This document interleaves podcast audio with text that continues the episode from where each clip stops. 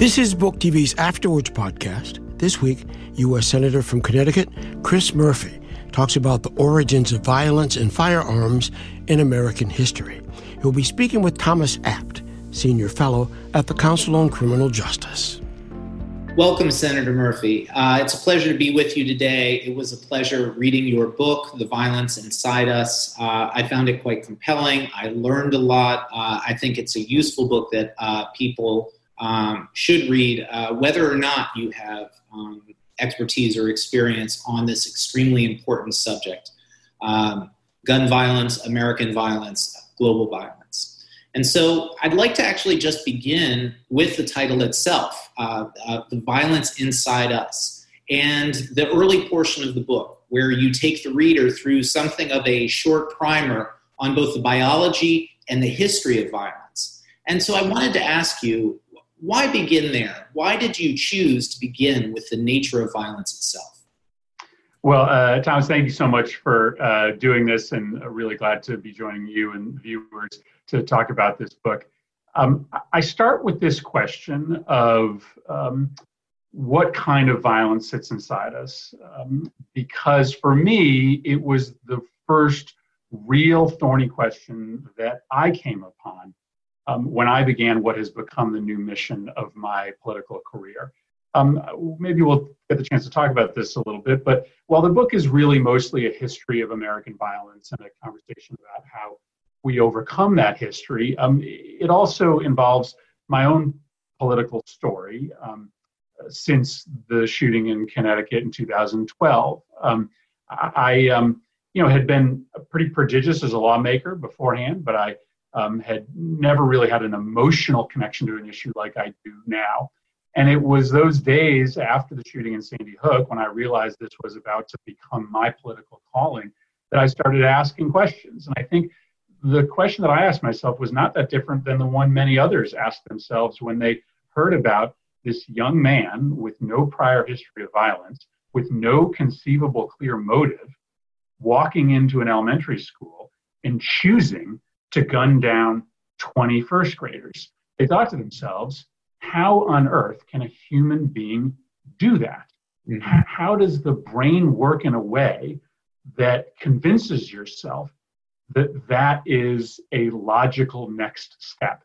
Um, and so I really wanted to start the book there and talk about um, how the brain compels us to violence because, well, 99.9% of us would never, ever conceive of mass murder, almost every single one of us has had some moment in our life where we contemplated violence or we actually undertook an act of violence. Maybe it was as a you know kid on a schoolyard. Maybe it was in a fight with a relative. Um, and I think it's just really important for us to understand that throughout human history, um, our species has been more prone to violence than almost any other uh, animal species.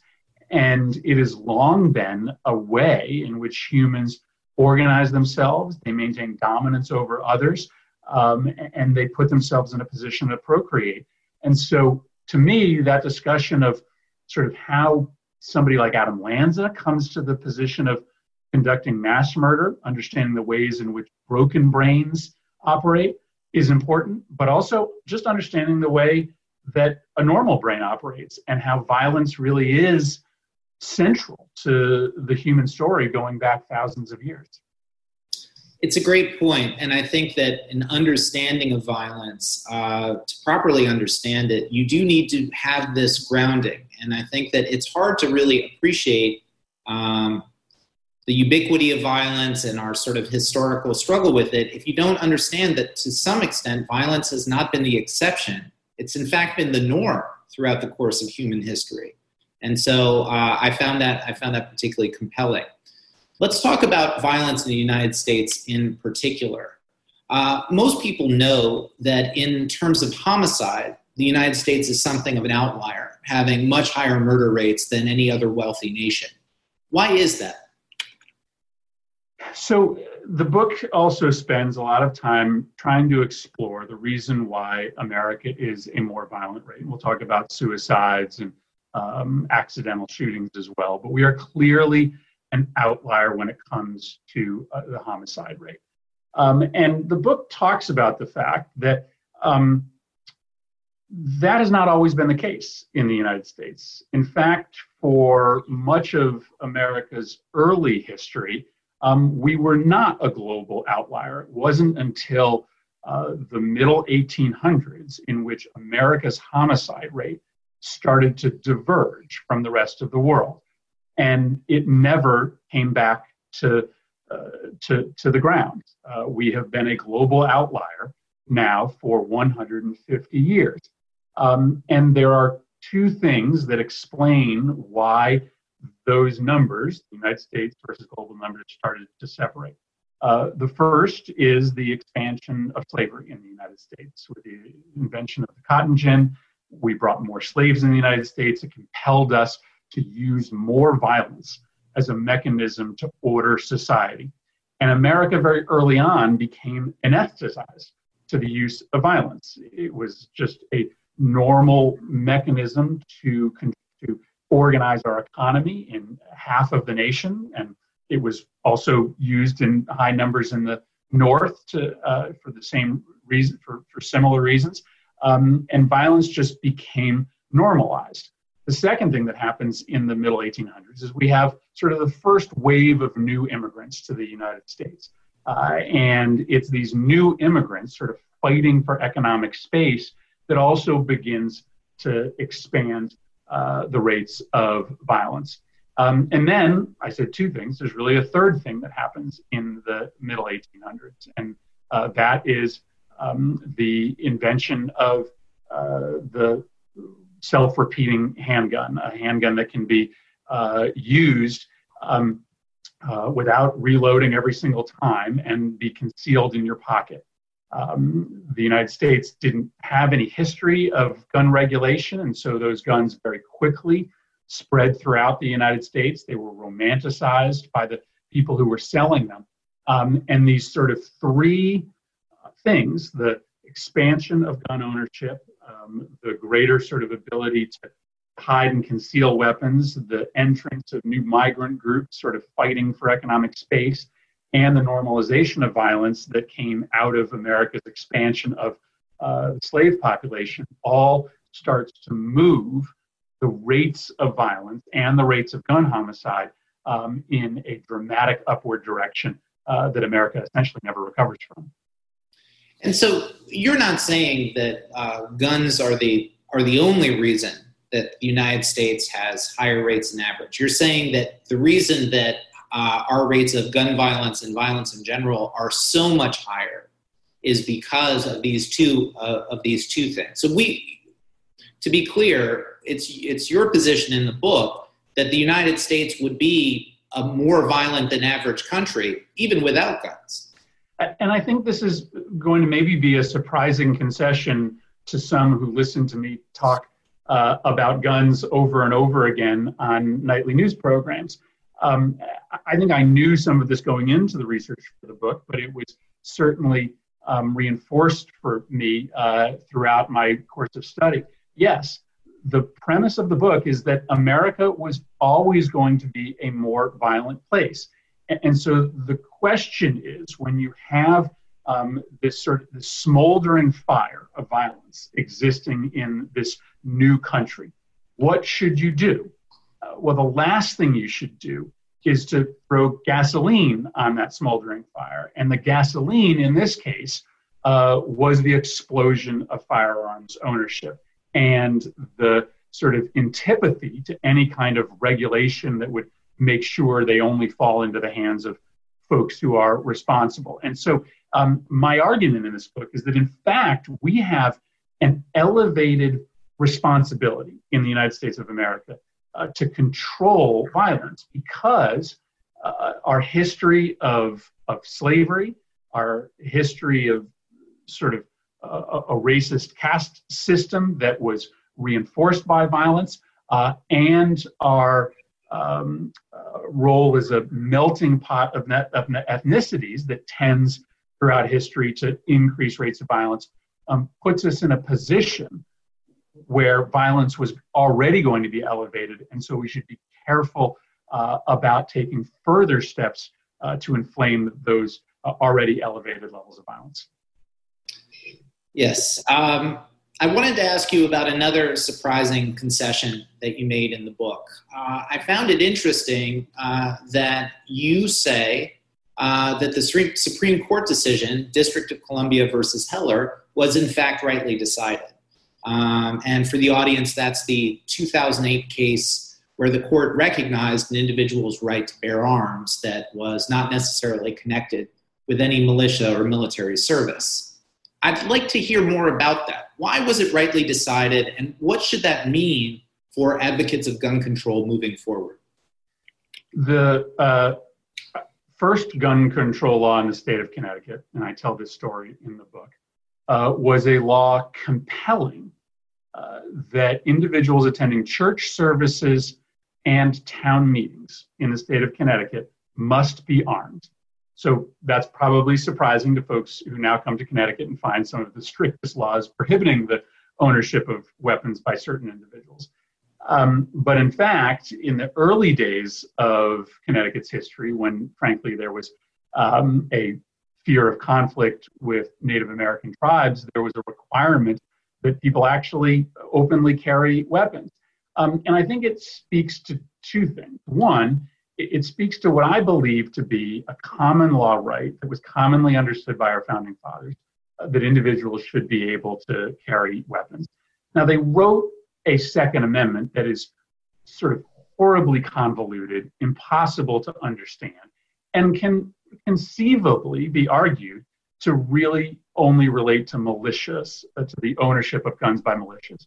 But I think if you read the sort of full um, constitutional history, you will find that our founding fathers thought that people had the basic right to own weapons.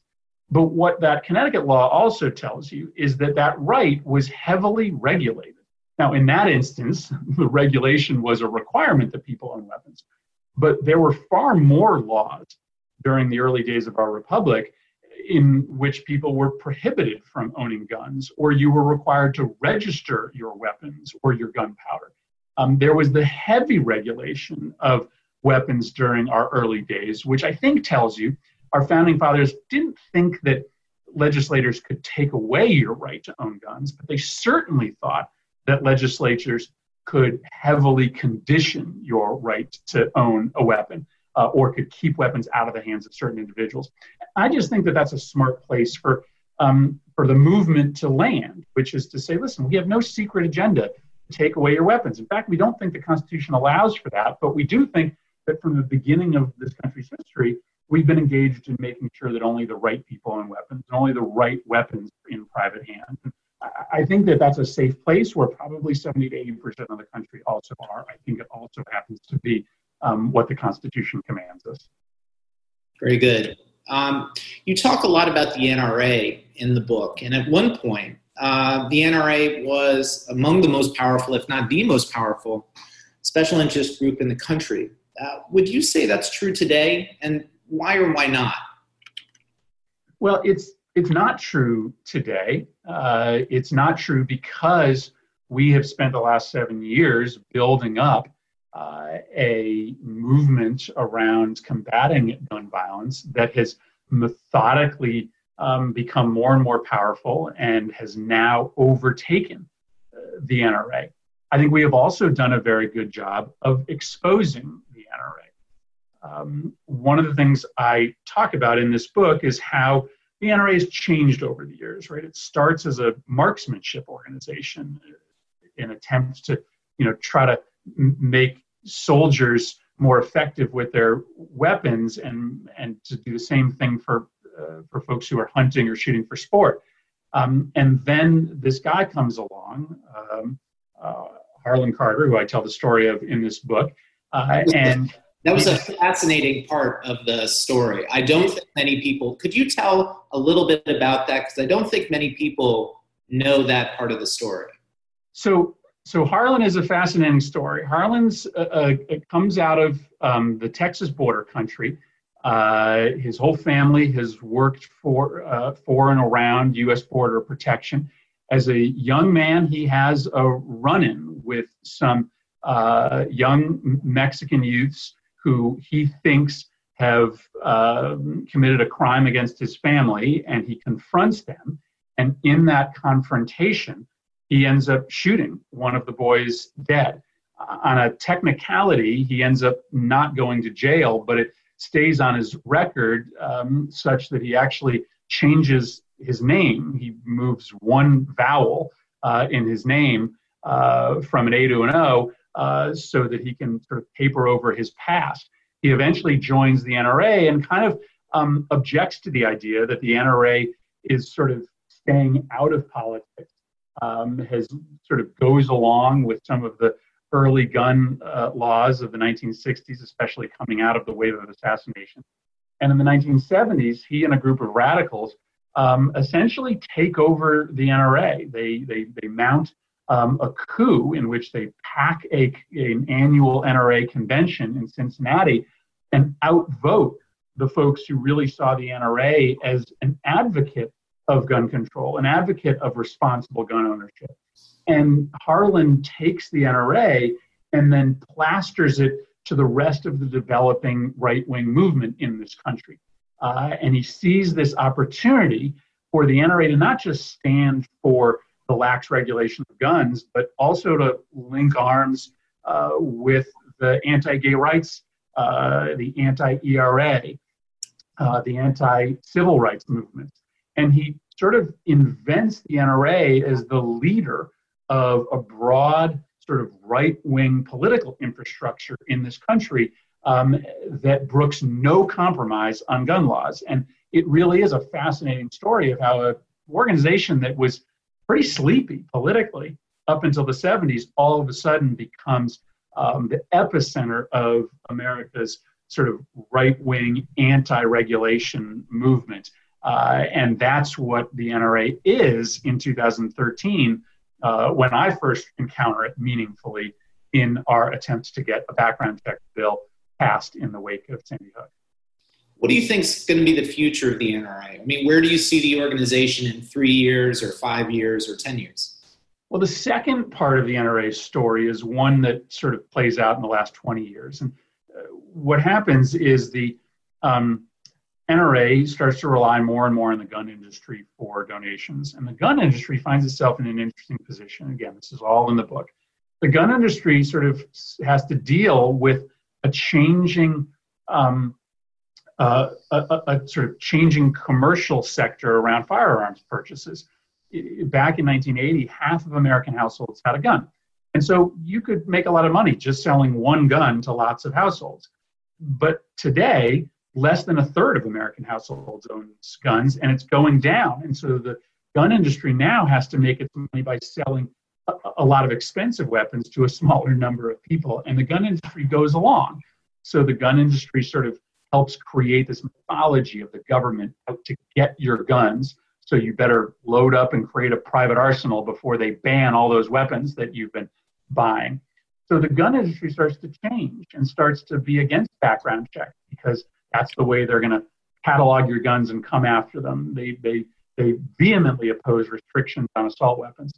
And all of a sudden, they get way out of step with their members. They're in step with the gun industry, who needs them to be more radical, but they're way out of step with their members and they're way out of step with the sort of broad middle of the American public.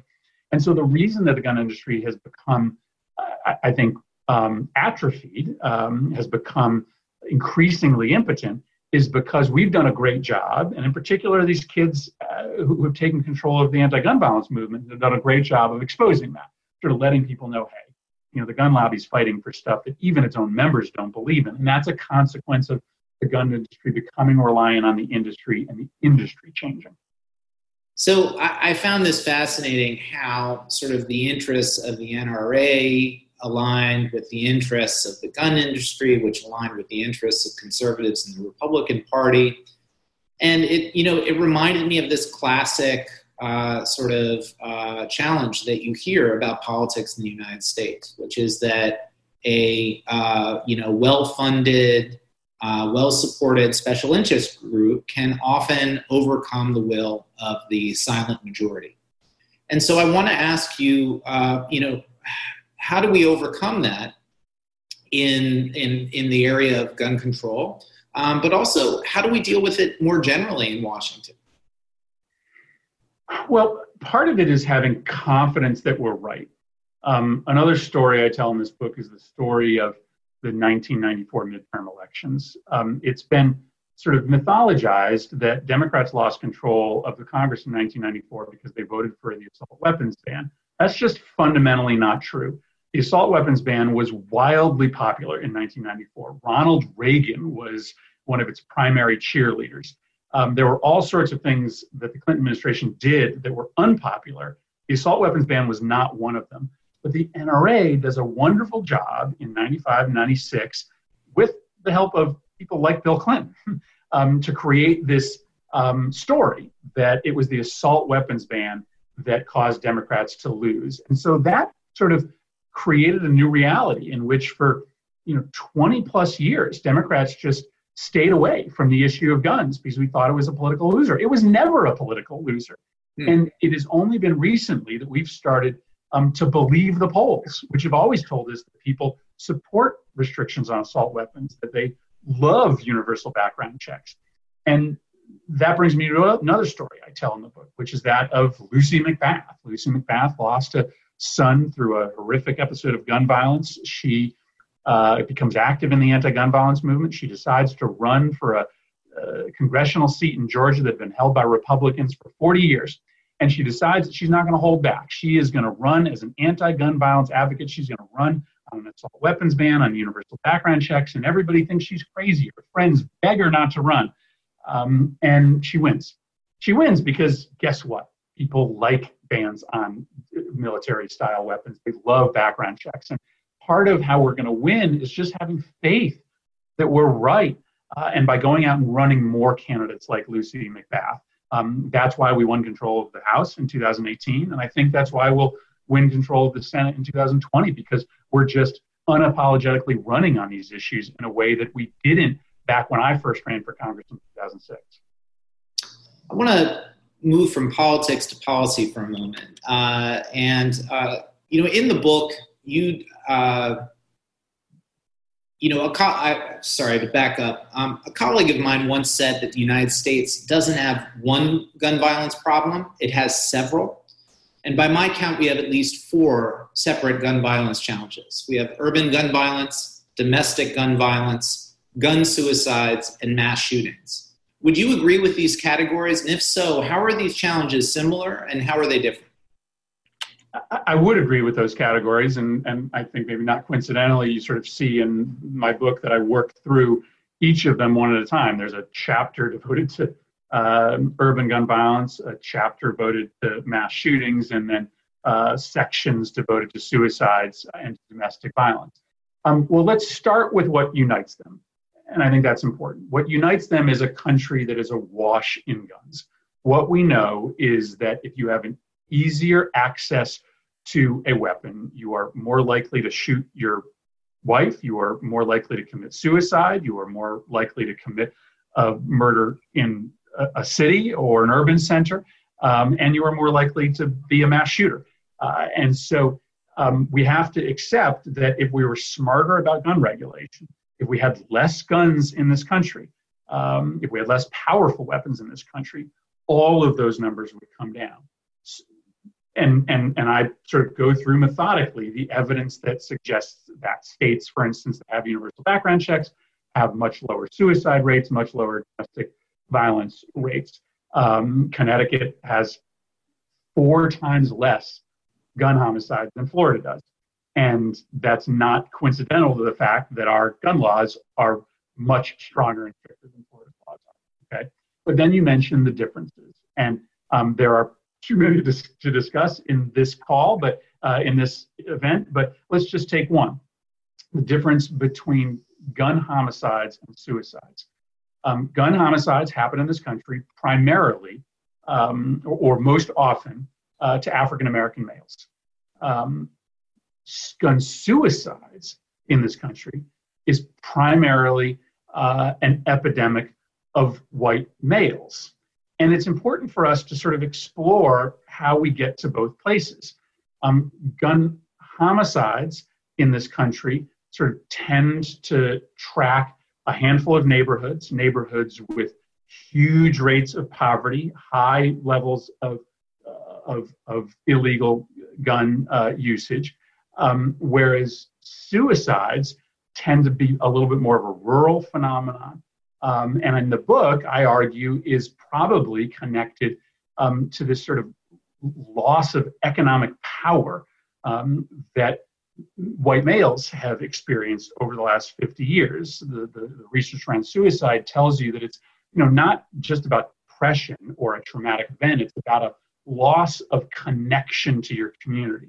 And that loss of connection for white males, as their sort of economic security has been robbed from them, has been substantial. So that's why you see more suicides. Um, frankly, the result of black people in this country having been subjugated for years means that they don't actually feel a sudden loss of connection or loss of economic power um, because they've never had that economic power. And that in part explains why you don't see high suicide rates. Um, but because they have these tremendously elevated rates of poverty um, and a sort of cycle of marginality produced by a racial criminal justice system and other factors, you see high homicides there. So certain things connect them, certain um, factors explain them, uh, explain why they're different. I want to ask you a question about um, emphasis. In your book, as you said, you discuss urban violence, domestic violence, and suicides all in one chapter, but you give mass shootings a chapter of its own. In 2018, according to Mother Jones magazine, mass shootings killed 80 people. And obviously, each one of those deaths was a horrible tragedy. But at the same time, during that year, there were over 16,000 other homicides in the US, according to the FBI, the majority of which were due to urban violence. Why do you focus so much on mass shootings in your? Yeah, Thomas, it's a great question, right? And if and if the book devoted um, sort of the proportional amount of space uh, to gun uh, to, to people who die from gun usage based on the numbers, uh, 80% of this book would be about suicides because that is where the vast majority of gun deaths are in this country. Um, what I think I'm trying to do here is be true um, to the entry point for many Americans uh, to um, this debate. And the fact of the matter is, whether we like it or not, the mass shootings do command the nation's attention when they happen. And they are the reason why all of a sudden today we have a movement that is on the precipice of changing the nation's laws for the better. And my hope is that the anti gun violence movement can be merged in some way, shape, or form with the Black Lives Matter movement because, as I discuss in the book, you, you can't make real progress on gun homicide rates in this country, especially in the cities, without doing some social and economic work in addition to work on our nation's gun laws. Um, but I do have this full chapter devoted to the issue of mass shootings because uh, the reality is is that right now that's a lot of the reason that people enter this movement. That's the reason why Moms Demand Action started. That's the reason why the Giffords organization uh, started. Um, that's what commands the attention on TV. Um, and that's what drives the legislative progress. You know, the, the, the moments in which we've gotten closest to a universal background checks bill was in the wake of Sandy Hook and the wake of El Paso and Dayton. And so while I don't like the fact that this country only cares about gun violence when a mass shooting happens, and I tell the story in the book of getting just um, you know, getting yelled at, at at my first public meeting in the north end of Hartford after Sandy Hook, when these African American moms and dads, you know, stand up and say, "Where have you been, Murphy?" Right? Like this has been happening in my neighborhood for decades. Now you care about gun violence? Where have you been? I, I feel that, but I understand that right now people want to know why the mass shootings are happening, and that is in part why this movement has grown. So it does uh, occupy a little bit more attention in my book. I guess I wonder. Uh, I, think I, I, think it's hard to argue uh, that the politics are anything other than what you said, um, and that, frankly, the public, uh, the vast majority of the public, is in a sense valuing white lives more than black lives. However, I do wonder whether the future of the movement is not based in elevating one type of violence over the uh, over another, but instead of creating sort of a coherent whole so that uh, constituencies that care about violence against women, constituencies that deeply care about violence in our inner cities, constituencies that care about suicide, and of course, mass shootings all come together. I, increasingly, I wonder whether we can't elevate one or another. It has to be sort of all of us at the same time. What do you think? I, I think I think that's that's 100% right, and and and that is the message that has been sent. Right, that is what those parents were telling me in the North End of Hartford. Um, they said, "Listen, we grieve um, more for the families in Sandy Hook than anybody else because we know what their pain is, right? But why do their lives matter to this country and our kids' lives don't? In the opening pages of this book, I tell the story of a young man who died in Hartford two months before Sandy Hook. And I open the book with his story because I think it's important for people to understand that, well, sort of my awakening to this issue comes through Sandy Hook. Um, his life, Shane Oliver's life, matters just as much as any of those children who died in Sandy Hook. Um, but his story occupied no space in the headlines. Um, his story never got told by the national news, but every single one of those kids in Sandy Hook had their story told. Um, and in the end, this book, I hope, is an attempt to acknowledge that a lot of people come into this issue through mass shootings, but that we only beat this this epidemic, this scourge of violence, if we come together. And in Connecticut, we've done that. Um, you know, we were able to pass um, really strong gun laws in 2013 after Sandy Hook because those parents in the north end of Hartford joined forces with the parents in Sandy Hook. They literally marched together through the streets of our state, uh, and we ended up with our gun laws being changed for the better. And yes, I, I think the, the future here is in these movements and our understanding of these issues emerging. Absolutely. I, and that obviously corresponds to different policies. Uh, I think that one of the issues with urban violence is that urban violence, the evidence shows, is not as responsive to changes in legislation as other forms of violence. Yet it's more responsive to concrete sort of programs like focused deterrence, uh, something that you mentioned in the book. And so, one of the things that I think is important is we have to mem- remember that this is about dollars as well as legislation. That's right. And your your work obviously highlights the importance of this, and, and it's why you know I try to make clear um, that um, you know the one thing that tracks exposure to violence more than anything else in this country is income, is poverty. Um, and frankly, that is um, true across several buckets of gun violence that we've talked about.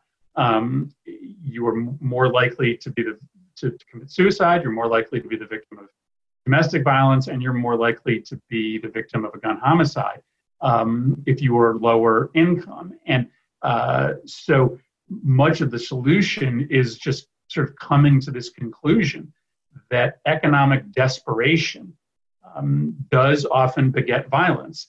And whether it's focused deterrence efforts, which is you know a way to say, listen, we're going to identify the at-risk populations for violence, and we're going to put resources into those populations. Right? We're going to focus resources on those populations to give them pathways to success. Um, and and it's it's a sort of um, targeted uh, way to just solve the economic problem.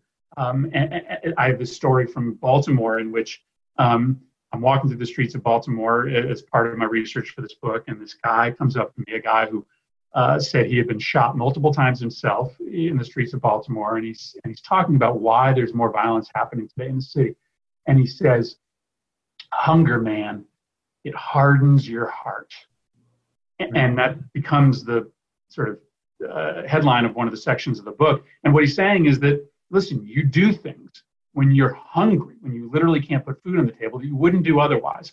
And to him, uh, and I think the data backs this up, that explains uh, many of these elevated rates of violence in the poorest sections of our country. Right. I think that uh, obviously uh, poverty, lack of opportunity, these are all correlates to violence. But I also think that given the, the evidence that we've seen, that these hyper focused programs, as you said, that identify the people and places at the highest risk for violence and then you know directly work with those populations, those can be important as well. Um, I think that's. I, let me just say, Tom. So I think that, that, that that's true, and I do talk about these focused deterrence programs, and I just want to make sure that we don't use that as a substitute for broader economic reform in this country, because I think it is important to recognize that, the, in, in, in my opinion, it, it has been the, the diminution of economic standing of white Americans that has helped lead to the suicide epidemic.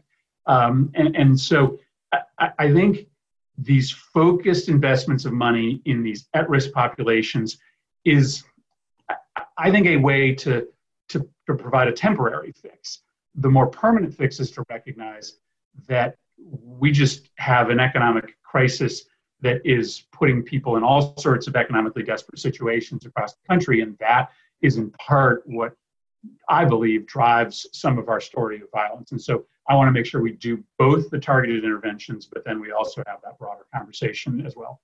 Absolutely. I, I, mean, you can't divorce the broader social justice issues from the immediate violence issue. But I think it's important that when we're talking about violence that is disproportionately or, or randomly impacting white Americans, we offer direct, concrete solutions to that violence.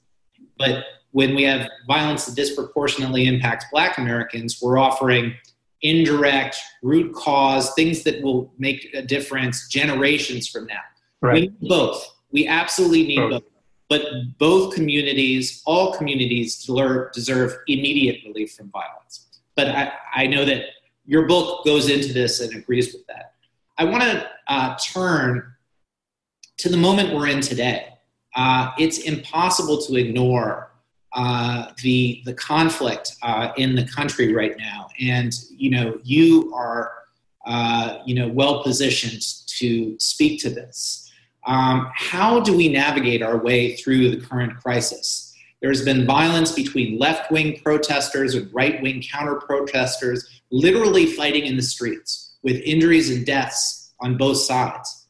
How do we stop this? If you were president, how would you lead us out out of this? And what would you do if you were Joe Biden? Sure. Well, people will notice that um, I rewrote the introduction to this book. Uh, the introduction of this book has a June 2020 date on it because I, um, you know, wanted to make people uh, understand that you know you can even though I wrote this book a year ago, you can read this book through the prism of today. Why? Well, much of what we're seeing today has long historical roots in this country.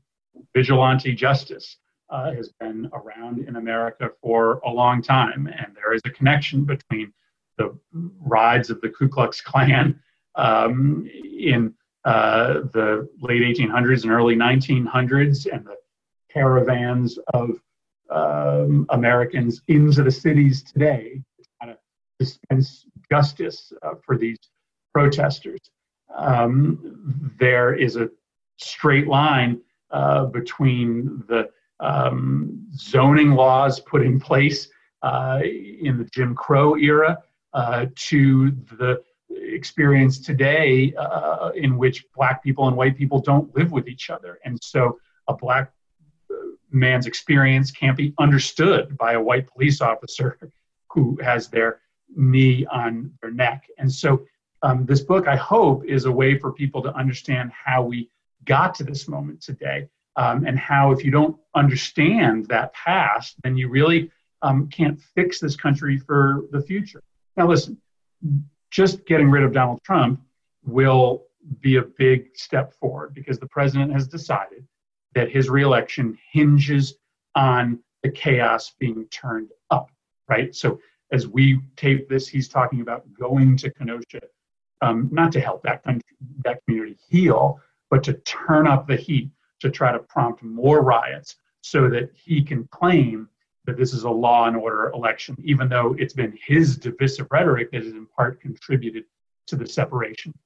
Um, so that's a big step forward. But your question is, you know, what should a new administration uh, then do?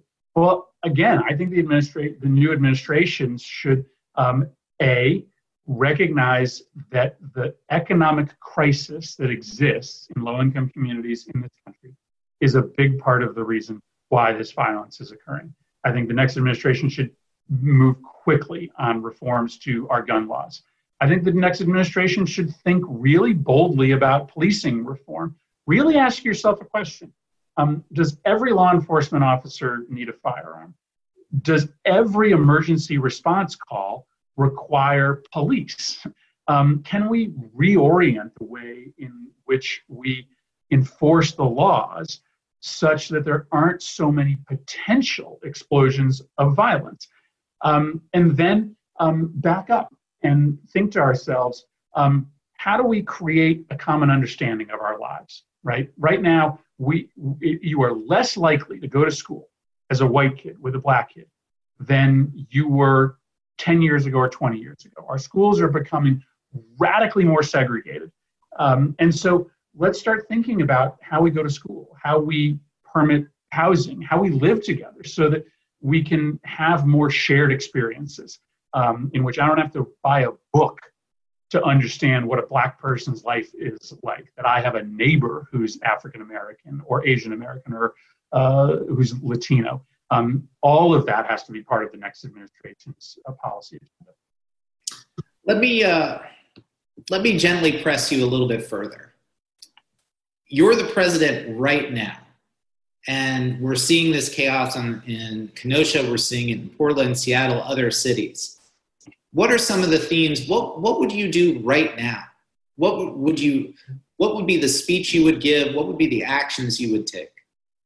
Well, again, I, I think it's a little bit hard to create that hypothetical because the moment that we exist in has been created in part by a president who has been doing nothing but fan the flames. And so I think it's a little hard to say, well, what would you do? Well, I would argue that we might not be in this moment if we had President Obama, who would have early on taken steps to heal. And those steps would have involved telegraphing that we are going to take the Black Lives Matter movement seriously, not just in words, but in deeds, right? I mean, people just right now are appreciative of the sort of words that are being used by politicians, but they want actions. So um, they want a policing reform bill passed federally. They want our nation's gun laws to be changed. They want to see an investment in public housing. And if I were president, um, I would be championing those legislative efforts. Um, I would be using healing rhetoric. Uh, and well, that doesn't immediately erase the pain. It provides a tangible signal that um, we are going to change as a nation. And um, right now, the president is doing the exact opposite, right? He is actually saying he's going to fight housing desegregation even harder. He is going to fight any and all police accountability measures, and he's going to go to these protests as a mechanism to fire up his base. That's the that, that's the response that makes this worse, not better. Thank you, and thank you for letting me press you on that. um, you call your book a template for action. Uh, what are three policy actions relating to gun violence that, if you had the votes and the budget, that you would take right now? So, first uh, and foremost, universal background checks. Um, no matter how strong my state's uh, universal background checks law is, um, it is only as strong as the weakest states because the guns that get used for homicides in my state, um, uh, more often than not, uh, come from states that have loose background check laws. And so um, I think you will see a big diminution in gun crime in this country if you have a national requirement that nobody buys a gun without uh, uh, a background check. So um, that would be the first thing I'd do. Second, I would sort of pick up where we were just discussing. I would have a national investment in focused deterrence. I would say every single community, um, we're going to identify uh, the communities that are at risk of violence, and we are going to make an investment in those communities. Um, we're going to give these kids a pathway to succeed, a vision of their future that involves sort of putting down violence as a mechanism to order their lives. Um, and then, probably, uh, uh given the moment that we are in, um, I, I, would double down on policing reform. Um, it is true that one of the things, and, and maybe, maybe you agree, one of the things that, that I believe drives violence in uh, communities of color is a lack of legitimacy in law enforcement. Um, when you know you're in the city of Los Angeles and only 35% of homicides occurring um, to victims of color are being solved, um, then you start to think about whether you need to take justice into your own hands. The mother in Baltimore um, who lost her son and had no success in getting the police to take it seriously said her son's friends would regularly come to her and say, Listen, just let me take care. Let me go out there and, and deal with it. And she said, No, I'm not going to put another family through this. But that's what's going on when um, police are not focused on um, solving crimes uh, committed against people of color, but instead are focused on rounding up people of color and putting them in jail. And so, policing reform, not just sort of getting uh, sort of uh, police, you know, out of uh, communities of color, but making them effective in prosecuting crimes in communities of color, I think is another big part of the solution. So that's what I would say. Uh, thank you. So let's unpack this a little bit. Uh, you know, right now we have uh, some reformers calling for significant changes in policing, and we have some reformers calling for defunding or abolishing uh, the police. And uh, at the same time, we have uh, significant spikes of homicide uh, in the nation's cities on the order of 20 to 30 percent in many American cities. Uh, research by myself and other criminologists has has documented this pretty well. Um, and this and this is violence that's not happening between police and protesters. It's happening in communities, in poor communities of color, uh, between and among uh, young men without a lot of hope, without a lot of opportunity, who are often involved in this type of violence. And some people believe that, uh, and I think many people believe that the police have some role to play in responding to. How do we find our way out of this? And, and it feels like the politics today make it sort of impossible to find sort of a reasonable middle ground.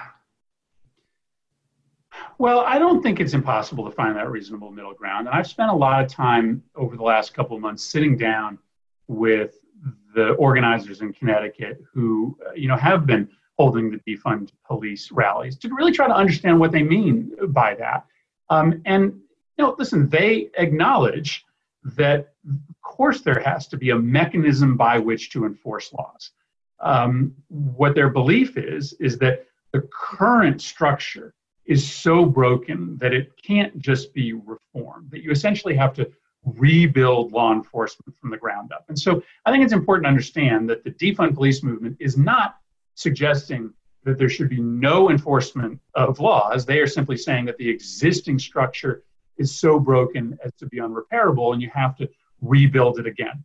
Now, whether or not we're going to do that, I think we should be bold in the way that we think about how our laws are enforced in this country. That's why I, I do suggest sort of say, thinking to yourself, okay, what does a domestic violence call really need?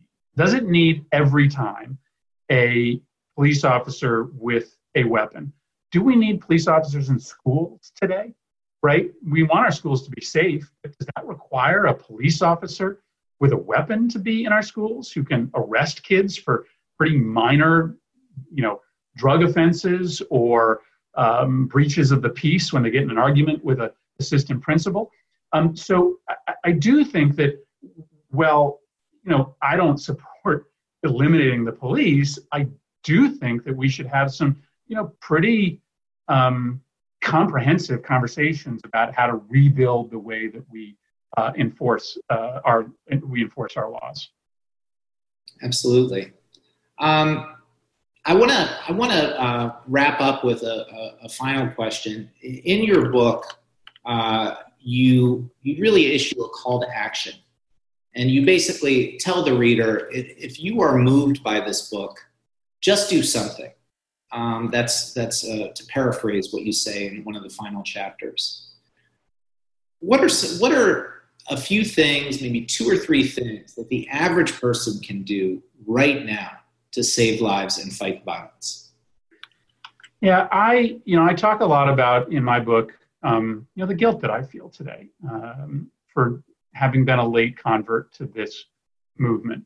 Um, the young man Oliver that I spoke about, who occupies the first chapter of this book, was 20 years old when he was killed by another 20 year old on the 20th day of October, 2012, the 20th victim of gun violence in that uh, city. He, he got killed over a fight over a girl. He was going to do a transaction with a customer. He was in the car flipping business and he was going to collect the last payment on a car. And the group that was surrounding this customer of his started mouthing off about Shane's girlfriend. And Shane fought back on behalf of the girl. He threw a punch. Uh, the kid went back to his car, got an illegal gun, and fired it at Shane as Shane ran away. And Shane died later that day in the hospital. Um, Shane grew up like two miles away from me, um, from where I grew up. And my life growing up in a peaceful suburb um, had nothing to do with Shane's life growing up. I tell the story of his life growing up. He was constantly dealing with the threat of violence. Um, he had to become a good fighter, even with one arm that didn't work, to protect himself, and he ended up dead at age 20. Um, I've decided to structure my life in a way that now I spend um, huge amounts of my time working to try to make up for lost time. Um, that's why I ran for another term in the Senate to pass laws like the ones we've talked about that would make sure that there aren't more Shane Olivers. But you don't have to run for the Senate. Um, all you have to do is go online and sign up to become a member of one of these anti-gun violence groups, a local group in your state, or one of the national groups like Moms Demand Action or the Brady Campaign Against Gun Violence. All you have to do is run for local office, right? Just decide to be a member of your board of education, and you know make sure that your school is investing in the kind of programming that um, you know lift kids out of poverty and make sure that kids of color don't get trapped in cycles of criminality. All you have to do is pay attention to the businesses that you frequent right? There are national boycott campaigns right now uh, against organizations, uh, retail establishments that refuse to um, keep guns out of their stores. You can be part of that movement. That's worked tremendously well over the last few years. Um, you can make a donation to a candidate like Lucy McBath, who's running for office, $5. Um, it'll make a difference, believe me. So there are all sorts of small things you can do. And what we lack is not people who believe in the things necessary to change the trajectory of gun violence. 90% of Americans believe in universal background checks. What we lack is a political movement that is strong enough to actually get the changes made. And we are so close. We're so close to being strong enough. And the 2020 elections in probably will probably be that that decisive set of elections that decides whether we start winning these fights, especially on the nation's gun laws um, in 2021. So perhaps the most important thing uh, we can all do uh, to end this fight is to vote in the next election. Yeah, I mean it's it's a little bit trickier this time around to vote uh, than it was last time around. So everybody has to make a plan to vote, right? You got to go and you know figure out if you're going to vote by absentee or by mail-in vote. Do it early this year.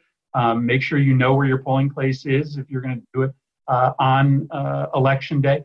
Um, but this year, when democracy is on the ballot, uh, when the, the, the, the, future of the trajectory of violence in this nation is on the ballot, everybody's got to get out there and cast their vote. Well, uh, thank you, Senator Murphy. Thank you for appearing on the program today and answering my questions. Thank you for writing the book, and thank you for your advocacy and leadership on this extremely important issue. Uh, is there anything I've missed, anything I've left out, anything you'd like to share uh, with the audience before we go? Uh, no, listen, I just, um, I'm really grateful to be part of a movement um, that has grown this quickly um, uh, and, and, and, this robustly. And I always sort of tell crowds of anti gun violence advocates, you know, the great social change movements that you read about in the history books are not those that succeeded right off the bat. In fact, they're the ones that hit roadblock after roadblock, failure after failure. And maybe we won't pass all the laws we want in 2021, but that's not, um, but giving up uh, is what relegates you as a movement to obscurity.